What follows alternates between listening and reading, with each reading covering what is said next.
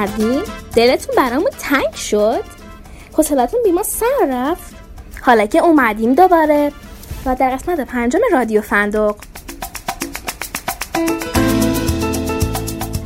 وای نمی‌دونید چه خبره. محمد امیر حال ایوب فاطمه هیدری و چنبر معینی می‌خوان چند کتاب خوب رو معرفی کنن که همشون یه ویژگی مشترک دارن. چی؟ اینکه داستانهای یه نفرن. داستانهای مهدی رجبی. محمد امیر از کتاب جنایتکار اعتراف می‌کند میگه فاطمه کنسرو قول رو معرفی می‌کنه و چمر هم به سراغ خواهران تاریک رفته. حرفاشون هم خدایی خیلی شنیدنی و باحالن. راستی خبر دارید همین روزا یه مجموعه رمان جذاب و هیجان انگیز هم از مهدی رجبی چاپ میشه؟ بله منتظر بردیا و گولاخا باشید. ما که طاقت نیاوردیم و رفتیم سراغ نویسنده. تا ازش بپرسیم ماجرای این رمان های چیه؟ چه گفتگویی هم شد. بذاریم براتون نگم و از زبون مهدی رجبی چمران معینی بشنوید. کجا؟ همینجا از رادیو فندق. یه سپرایز هم داریم براتون. دوست دارین قبل از چاپ کتاب یه بخش از داستان رو بدونین؟ بخش پایانی رادیو فندق رو از دست ندین با بردیا آشنا بشین.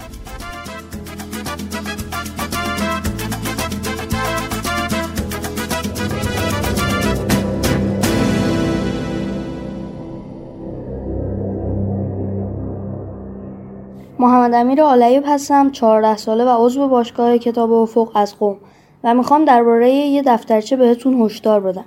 چون ممکنه یه روز این دفترچه رو تو خیابون پیدا کنین. یا شاید خیلی تصادفی وقتی دارین توی یک کتاب فروشی پرت پرسه می‌زنین. این دفترچه به چشمتون بخوره که گوشه قفسه ای جا خوش کرده. هشدار میدم اگه فوبیا دارین و کمی تا قسمتی ترسو هستین به این دفتر دست نزنین. چون کافیه دفتر رو باز کنین و شروع کنین به خوندن و اون وقت وارد دنیای مخوف و سیاه موجودات اهریمنی میشین و حوادث عجیب و غریب و ترسناک زیادی وارد زندگیتون میشن. اما اگه فکر می‌کنین اونقدر که باید جرأتش رو دارین اولین قدم رو بردارین و هر جا که نویسنده ازتون می‌خواد کاری انجام بدین مو به مو انجامش بدین. شما تنها امید نویسنده این و می‌تونین نویسنده رو از دست موجودات کثیف و شیطانی نجات بدین. فقط مواظب باشید که خودتون گیرشون نیفتین.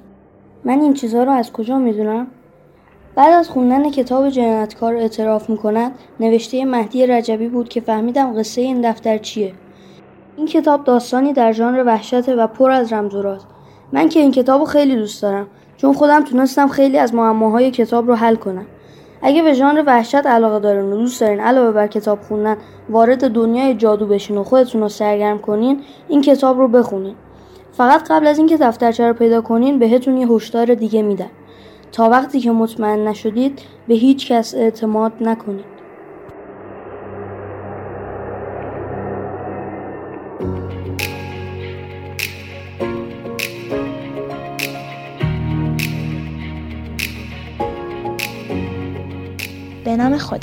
سلام.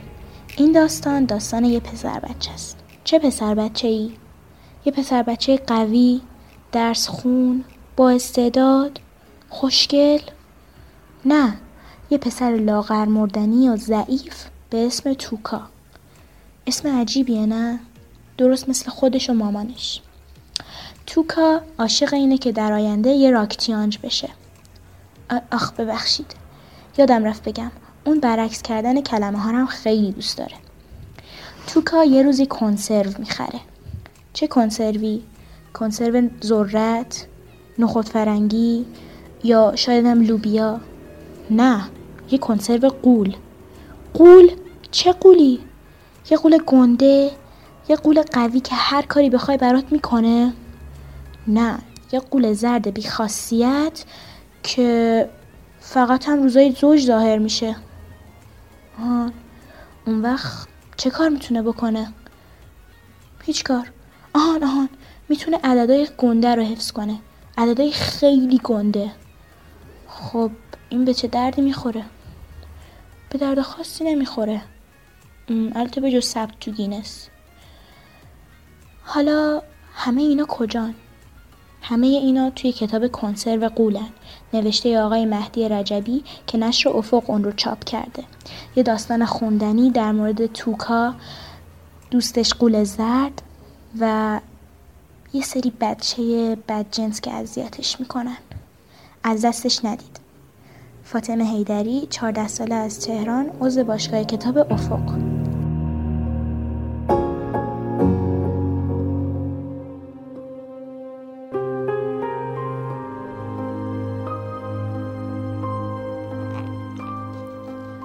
خواهران تاریک. همونطور که از اسم کتاب مشخصه با اثر مرموز و دلهوره آور روبرو هستیم. داستان نیما که با پدر و مادرش میرن شمال. خونه دوست قدیمی مادرش. اما این یه سفر معمولی نیست. چون نیما هم یه پسر معمولی نیست. دختر دوست مادرش هم که از اول مهمونی تو طبقه دومه هم اصلا معمولی نیست و این وسط تقریبا هیچ چیزی معمولی نیست. این داستان خیلی خاص پسنده اگه از گم شدن بین فضای گنگ اون وزیر و رو کردن تاریکی هاش نمی ترسین لذت تجربه کردن این معمای جدید و از دست ندین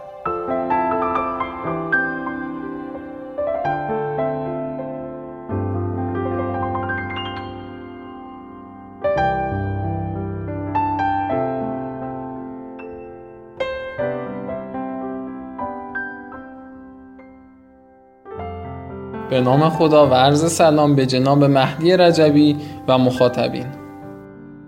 چرا تو داستاناتون مکررن از شخصیت های مظلوم و نحیف استفاده می‌کنین؟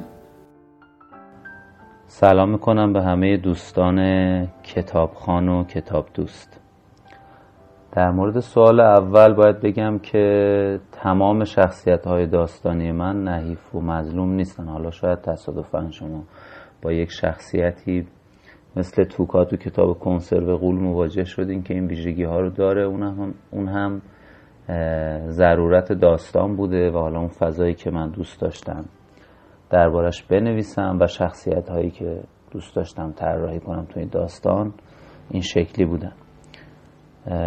ولی خب شخصیتی که به عنوان مثال تو خود کتاب کنسرو قول وجود داره اگر ضعف فیزیکی و جسه داره یک ویژگی ها و توانایی هایی داره که می‌تونه اونو متمایز کنه از بچه های دیگه و به نظر من اونها قدرتن و قدرت صرفا یک چیز فیزیکی نیست قدرت یک چیز روحی و درونیه و اون جمله معروفی که میگن خواستن توانستن است. شاید از همینجا اومده که صرفا نباید ظاهربین بود و ویژگی های ظاهری یک انسان رو معیار قرار داد و فکر کرد که مثلا این آدم توانایی انجام کاری رو نداره توکا توی کنسرو قول اینجوریه شخصیت های بقیه رمان حالا هر کدوم ویژگی های خودشونو دارن مرسی چه حسی به خرخونا دارین؟ چی شد که جاکت رو تو کنسرو قول یه خرخون متفاوت آفریدین؟ در مورد خرخان ها سوال کردن که من چه حسی دارم بهشون. حس خاصی ندارم. خیلی حالا این شخصیت ژاکت هم توی رمان کنسر بقول خرخان نیست. بچه زرنگیه که به حال تکالیفش رو انجام میده و هوش و حواسش هم خوبه. احتمالا مورد توجه معلم هم هست و حالا به لحاظ فیزیکی دقیقا برعکس توکا این جسه قوی هم داره و این تقابل بین توکا و این شخصیت خب می‌تونست توی داستان جذاب باشه و یک جور مثل یک حامی در کنار توکا قرار می‌گیره که اگر کسی می‌خواد اینو اذیتش کنه می‌تونه در برابر از دیگران دفاع کنه که بچه ها بهش کرگدن هم میگن بعضی وقتا به خاطر اینکه حالا یه جورایی زورش زیاده حس بعدی به خرخونا ندارم. بر حال یه عده‌ای دوست دارم بیشتر بخونن نمره خوب بگیرم. ولی صرفا خوندن زیاد به معنای یادگیری نیست و حفظ کردن به معنای یادگیری نیست تو هر مسئله. بیشتر به درک آدم ها و به اون شناختشون از دنیای اطرافشون بستگی داره. حتی وقتی درسی رو می‌خونن بهتره که عمیق بشن و یادش بگیرن تا بخوان حفظش کنن. حالا من خودم سعی کردم حداقل اینجوری باشه بخشی از فضای خواهران تاریک که رمزالود و گنگ بود و چقدر جذاب می‌دونین. در کتاب خواهران تاریک خب خیلی فضاهای گنگ و رازالود زیاد توش بعضی وقتا حتی دلهور آور میشن فضاها. ولی اینکه سوال کنید که چقدر جذاب می‌دونید خب اونو دیگه باید شما بگید که چه بخشی براتون جذاب بوده چه بخشی براتون جذاب نبوده. من تلاش کردم که تمام کتابی که می نویسم حالا تو هر فضایی که قرار داره هر بخشی از داستان به تناسب اون قصه و داستان جذاب باشه. دیگه اینو مخاطب باید بگه که چقدر جذاب بود. ولی اگر سوالتون اینه که چرا فضاهای گنگ و رمزالود داره و آیا این فضاهای گنگ و رمزالود به داستان کمک می‌کنه؟ خب هدف من این بوده که این رمزالودی و رازالودی در کار باشه و فکر می‌کنم که در خدمت هدف اون داستانه که وضعیت روحی و روانی شخصیت اصلی داستان که نیماس رو نشون بده. داستان شدیدن مرموزی مثل جنایتکار اعتراف می‌کند و این طرح از پیش تعیین شده می نویسین یا همراه با داستان جلو میرین و اونو میآفرینین. داستان جنایتکار اعتراف می‌کند و گفتن داستان شدیدن مرموز. که برای خودم جالب بود. شدیدن مرموز تا حالا نشنیده بودم. خب فرم این داستان این کتاب یه مقدار با کتاب های دیگه من فرق داره. یعنی اصلا با فرم اون رمان هایی که می‌خونید متفاوته. یک جور بیشتر داستان سرگرمی. حالا هدف من این مقدار سرگرم کردن بوده. خیلی دنبال چیز عجیب غریبی توش نبودم. حالا از معلفه های ژانر وحشت هم ممکنه توش استفاده شده باشه. ولی خب روش نوشتن این کتاب ها حالا جوری بوده که ما اصلا به حال توی ایران این نمونه های این شکلی نداشتیم. تلاش کردم که یه مقدار سرگرم کنه بچه ها رو دیگه وقتی می‌خونن. این معماها رو کشف کنن. اگه لازمه توش چیزی بنویسن برن ورق بزنن دوباره مجبور بشن صفحات اول رو ببینن. نه اول یک طراحی تعریف شده داشت کتاب که قرار بود دفترچه در واقع یا کتابی باشه که خاطرات یک کسی که حالا یک سری خلاف های مرتکب شده و داره اعتراف می‌کنه برای خوانندش بنویسیم که اسمش شد جنایتکار. بعد جلوتر که رفتم خب احساس کردم که نیاز داریم که یک طراحی داستانی هم بکنیم مثل رازها هم توش باشه. از کلیتش رو از پیش می‌دونستم ولی حالا اون جزئیات و نمادها و تلسم ها و این چیزهایی که توی کتابه به مرور به وجود اومدن و بهش در واقع میگن حالا پرداخت داستانی که این فرمش کاملا فرق داره. حالا با اون مدل دیگه رمان نویسی فرق داره با اون داستانگویی کلاسیک فرق داره و تجربه جالبی بود. بعضی از بچه ها دوست داشتن. بعضی هم گفتن که دوست داریم رمان های دیگر رو بخونیم. این مدل کتاب رو شاید زیاد باب میل ما نباشم ولی خب تجربه جالب بود. بعضی بچه هم دلشون می‌خواد که ادامه کتاب نوشته بشه. هر کتابی حالا به حال اول یک ساختار از پیش تعیین شده داره و بعد به مرور یک سری جزئیات به کتاب اضافه میشه و به قول شما شدیدن مرموز میشه. فضا و شخصیت های داستان بردیا و گولاخ خلاقانه و جدید هستند یا با الهام گرفتن از حیوله های معروف آفریده شدن؟ در مورد مجموعه بردیا و گولاخا که امیدوارم تا همین یکی دو هفته آینده رونمایی کتاب باشه خب کتاب هنوز نخوندید. وقتی کتاب هنوز نخوندید من نمی‌دونم الان باید چه توضیحی دربارش بدم. ولی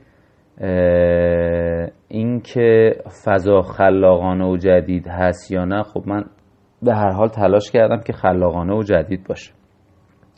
هیولاهام که توی داستان هستن خب حالا یه سری هیولاهای متفاوتی هم با اهداف متفاوتی و کلا در کل ادبیات داستانی دنیا هیولاها وجود دارن. ممکنه یه سری ویژگی های مشترک هم داشته باشن که عمده ترینش اینه که موجودات خیلی مثبتی نیستن. مگر اینکه نویسنده بخواد خلافش رو با تنز نشون بده که اتفاقا هیولایی هست که مثلا مثل اون فیلم معروفی که همتون دیدین کمپانی هیوله ها این هیوله های مثبتی. ولی خب نه اینجا هیوله ها توش منفی هن. ولی موجوداتی توی کتاب میان که اونا علا رقم ظاهرشون و چیزهایی که در موردشون حدس می‌زنن دیگران نه موجودات مثبتی موجودات فانتزی در واقع. و بعضی وقتا به کمک قهرمان اصلی کتاب میان که همون بردیاست. دیگه در مورد فضا فضای کتابم خب فضای فانتزیه و از نمونه های موفقی که خوندین توی دنیا به هر حال دیدین خودتون نمونه های فانتزی هری پاتر ارباب حلقه ها همه اینا توی یک ژانر مشخصی قرار می‌گیرم. این, این هم از یه سری معلفه ها استفاده شده توش. حالا سعی کردم از بعضی ویژگی های وطنی و ایرانی هم توش تزریق کنم توی کتاب تا برای بچه های ایرانی هم جذاب باشه و از یه سری اسطوره ها و افسانه ها هم توش بعضی وقتا استفاده کردم. البته خیلی باید بخونید اونا رو تا متوجهشون بشیم اما خب تو ساختار داستانی سعی کردم استفاده کنم. امیدوارم که کتاب منتشر بشه و دوست داشته باشین و سرگرمتون کنه. اون دیگه تصمیمش با شماست و برداشت شماست. من الان نمی‌دونم که واقعا سعی خودم رو کردم ولی نمی‌دونم که چقدر برای شما جذاب باشه. تمام تلاشم ولی این بوده که در واقع دوست داشته باشین کتاب ها رو. امیدوارم که همینطور بشه و خوشتون بیاد از کتاب ها. شما خیلی گربه دوست دارین. تو اثر جدیدتون حضور دارن؟ در مورد گربه ها هم پرسیدین که گربه ها رو خیلی دوست داریم بله من خیلی گربه ها رو دوست دارم. کلا حیوان ها رو خیلی دوست دارم. ولی خب گربه ها یک جایگاه ویژه‌ای دارم برام. یک شخصیت اتفاقا اصلی تو جلد سوم کتاب هست. یک گربه که گربه کتابخونه است و کتابخونه و کلا اسرار و معماها و تاریخچه های جهان هایی که حالا توی جهان های فانتزی که تو کتاب این در کتاب ها خونده و خیلی کمک می‌کنه به قهرمان داستان و شخصیت های دیگه داستان که همراه میشن توی یک سفری به یک سرزمین دیگه با قهرمان داستان اسم گربم پوگه که حالا می‌خونید پگه در واقع پوگ. می‌خونید با شخصیت آشنا میشید و می‌فهمید حالا چه ویژگی هایی داره و چه خصائلی داره. به عنوان سوال آخر رگایی تنز و شوخی رو تو داستانهای شما زیاد می‌بینیم. چرا همیشه از تنز به عنوان چاشنی استفاده می‌کنین و داستان رو کلا تنز نمی نویسین در مورد تنز سوال کردم و اینکه من توی کارهام رگه های تنظامی زیاد دیده میشه و چرا کتاب های مستقل تنز کار نمی‌کنم خب من آره تنز خیلی دوست دارم. هم تنز دوست دارم هم دلهوره رو بعضی وقتا تو بعضی کتاب ها در کنار هم شاید اینو دیده باشید مثلا تو کتاب کنسرو قول ولی کن کتاب مستقل تنزم کار کردم کتاب خاطرات چوپان چاق. برای آیندهم در نظر دارم کتاب هایی تو ذهن دارم طرحهایی تو ذهن دارم که حتما کتاب مستقل تنز بنویسم. وقتی که خب علاقمندان زیادی هم دارن کتاب های تنز خود منم از طرفدارانشونم. هم کارهای تنز ایرانی دوست دارم هم تنز خارجی. ولی خب تنزهای ایرانی رو کمتر داریم. نمونه های موفقش کتاب دایجان ناپل اونه که حالا کتاب بزرگسال. و من اونو خیلی دوستش دارم. دلم می‌خواد که بتونم فرصتی پیش بیاد و کتاب تنظامیز یا تنز مستقل هم بنویسم. رمان مخصوصا. یک رمان تنز حالا مستقل که امیدوارم که هم سلیقه‌ای که من نسبت به تنز دارم شما هم داشته باشین و از اون کتاب خوشتون بیاد. ولی به عنوان حالا کتاب های اخیری که من کار کردم همین کتاب بردیا و گولاخ ها توش یه عالم فضاهای تنظامیز هم هست و شخصیت ها و موقعیت های تنظامیز که فکر می‌کنم فکر می‌کنم شمایی که حالا کتاب بقیه کتاب های من دنبال کردیم فکر کنم اینا رو هم دوست داشته باشین. و امیدوارم که در آینده خیلی نزدیک کتاب مستقل تنز و رمان مستقل تنز هم بنویسم. و شما بخونید و انرژی بگیرم. از اینکه پیگیر کتاب هم هستین ممنونم. بابت سوالهای خوبتون روز و شب خوبی داشته باشید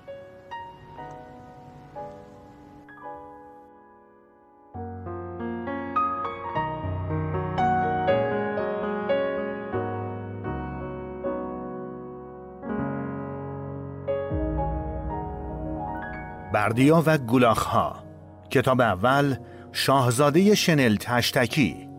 نویسنده مهدی رجبی. یک خانم آسانسوری. بردیا با عجله از سرویس مدرسه پیاده شد. مارتین و شروین برادرای دوقلو سرشون از پنجره ماشین آوردن بیرون و با هم داد زدن. تشتکی بردیا محلشون نذاشت.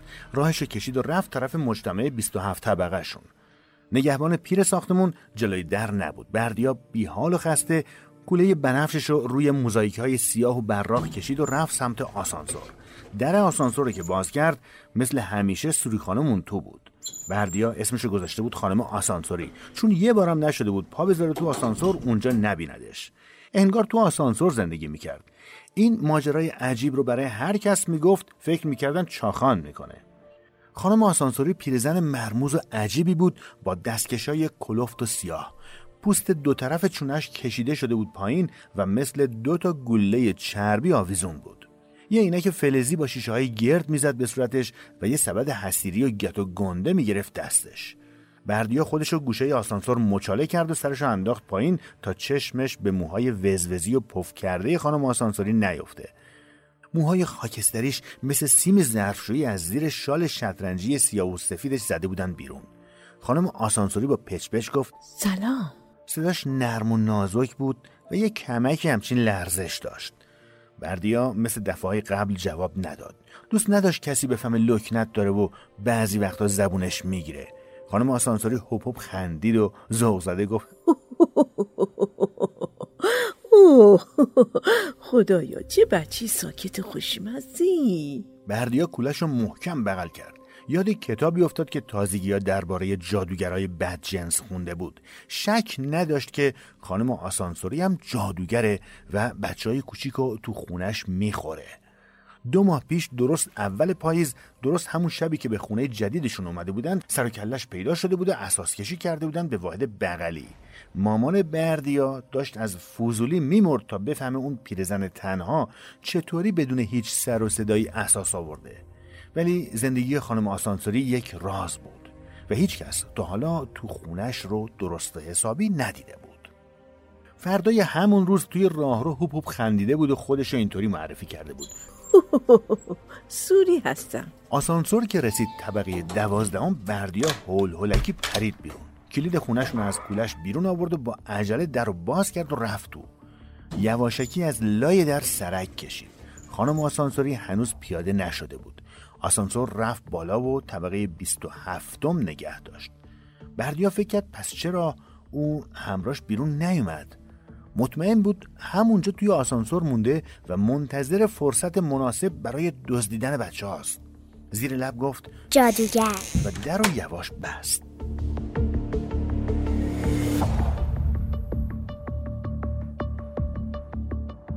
آلبرت. آلبرت توی گردونش نشسته بود و از پشت دیوار شیشه‌ای جعبش زل زده بود به بردیا. جعبه آلبرت رو گذاشته بودن گوشه پیشخون آشپزخونه. بردیا یه هویج از توی یخچال بیرون آورد. تکی برید و جلوی دماغ آلبرت گرفت.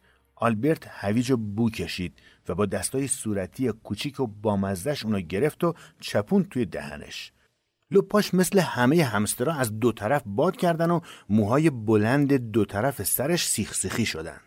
پدر بزرگ بردیا اولین بار که دیده بودش گفته بود شبیه آلبرت انشتین فیزیکدان معروفه و از همون روز اسمش شده بود آلبرت. بردیا خیلی چیزا درباره همسترا یاد گرفته بود. مثلا می‌دونست که همسترا هر جا برسن غذا ذخیره می‌کنن. توی سوراخ سنبه های لونهشون و حتی گوشه های لپای جیبدار بزرگشون.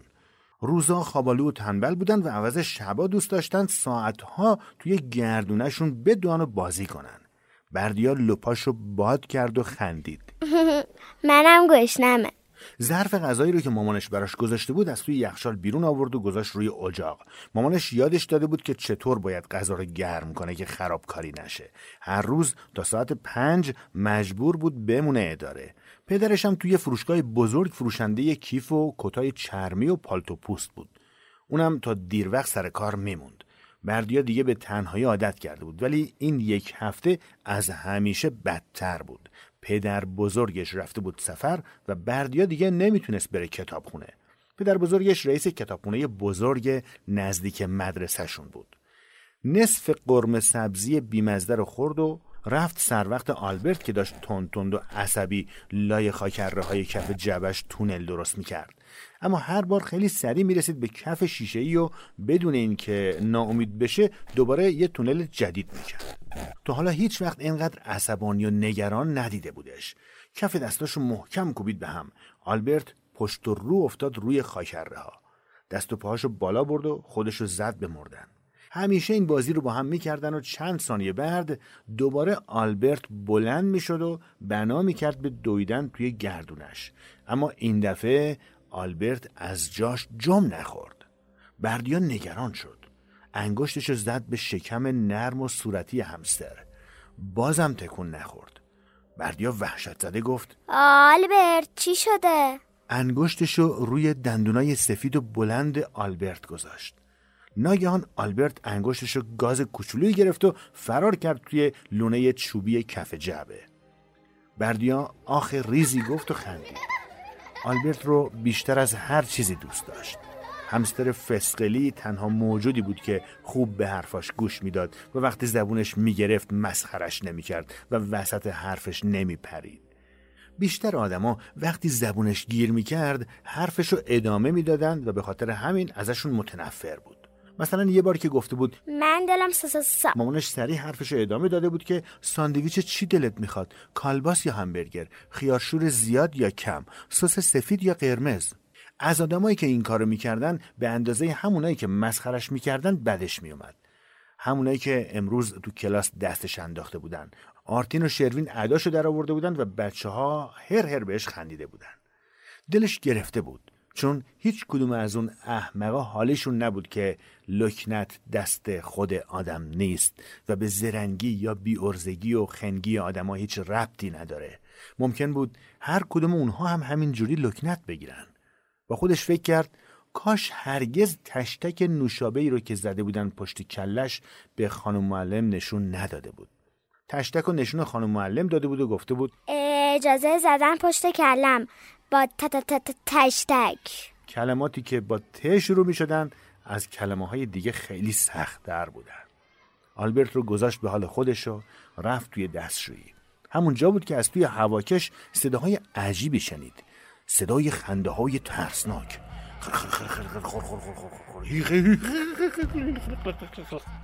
و بعد حرفایی با یه زبون عجیب و غریب صدایی مثل یه مش میخ که تو قوطی کنسرو بریزن و تونتون تکونش بدن.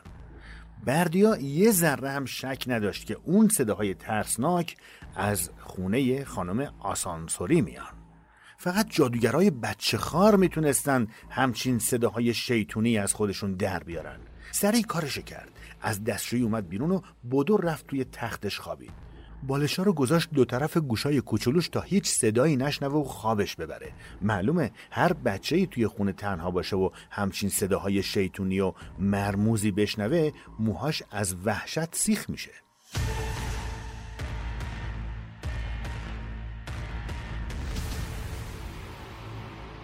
جادوگر دزد. بردیا توی خواب دید که سوار یه سنگ بزرگ و پادار شده. سنگی که میدوید و با خودش میبردش به جنگلی تاریک و وحشتناک با درختای سیاه. یه جیغ بلند کشید و از خواب پرید. تا حالا کابوسی به این ترسناکی ندیده بود. از تختش اومد بیرون و به ساعت قرمز و کوچولوی دیوار اتاقش نگاه کرد. اغربه کوتاه از پنج رد شده بود. فکر کرد خب مامانش حتما تا حالا برگشته. صدا زد. مامان. جوابی نیومد. چشماشو مالید و رفت سراغ آلبرت. صدای جیر جیر گردونش نمیومد. رفت نزدیکتر. همه جای جعبه شیشه‌ای رو خوب نگاه کرد. توی لوله کاغذی دستمال توالت پشت شاخه های درخت بید که آلبرت عاشق جویدنشون بود اما نبود. هیچ جا نبود. بردیا دلشوره گرفت. آلبرت هیچ جوری نمی‌تونست تنهایی و بدون کمک از جعبه شیشه‌ای بیاد بیرون. خم شد و زیر کابینتا رو نگاه کرد. زیر مبلا سرک کشید. اتاقا رو زیر رو کرد. خرت و پرتا و چرمای لوله شده باباش رو توی کمد دیواری جابجا جا کرد. از لای دندوناش سوتای ریز زد تا آلبرت بشنوه. اما همسترش آب شده بود رفته بود توی زمین. وقتی مامانش در آپارتمان رو باز کرد و خسته و کوفته اومد تو بردیا فقط با بغز نگاش کرد. مامانش هاج و وارچ پرسید چی شده بردیا؟ چیزی نمونده بود بزنه زیر گریه. خونه شیشه ای رو نشون داد و گفت رفته. مامانش بیحال بغلش کرد. کیفشو کنار گذاشت و گفت وا فکر کردم چی شده. پیداش می‌کنی مامانی قصه نخور. مامانش تون همه جا رو زیر رو کرد و آخر سر خسته و بیرمق ولو شد روی مبل و گفت حتما از لونش آوردیش بیرون در خونه رو هم که باز گذاشتی. تقصیر خودته. نه خیر. اون جادو جادوگر بدیان دازیدتش مامانش اخم کرد و گفت دوباره گفتی؟ جادوگر خیلی حرف زشتیه. بردیا در دستشویی رو نشون داد و گفت خودم صداشو شنیدم. از تو دادا دادا زبون بردیا از هیجان بند اومد. فکش قفل شد و مامانش دقیقا همون کاری رو کرد که نباید می‌کرد. حرفش رو ادامه داد. از تو دستشویی چی؟ چی می‌خوای بگی ها؟ بردیا از زور خشم قرمز شد و با قهر روش رو برگردون دونور مامانش تازه فهمید چه اشتباهی کرده. نشست کنار بردیا دستش گرفت و ناز کرد گفت ببخشید حواسم نبود مامانی. حالا درست برام تعریف کن چی شده؟ بردیا چند بار نفس عمیق کشید و آروم گفت صداش میومد داشت میخندید مثل جادوگرا. دروغ نمیگم. مامان بردیا گفت خوشگلم سوری خانم آدم خیلی خوبیه تنها بودی؟ یهویی ترس برات داشته. از هفته دیگه زودتر میام خونه. اصلا میریم برات یه همستر دیگه می‌خریم خوبه؟ نمی‌خوام. من فقط آلبرت رو دوست داشتم. بعد دوید رفت تو اتاقش و در رو روی خودش بست و فکر کرد که اون جادوگر مووزوزی چه بلاهایی ممکنه سر آلبرت بیگناهش آورده باشه. حتما تو حالا باهاش سوپ همستر درست کرده. از این جادوگرای شرور هیچ چیز بعید نیست.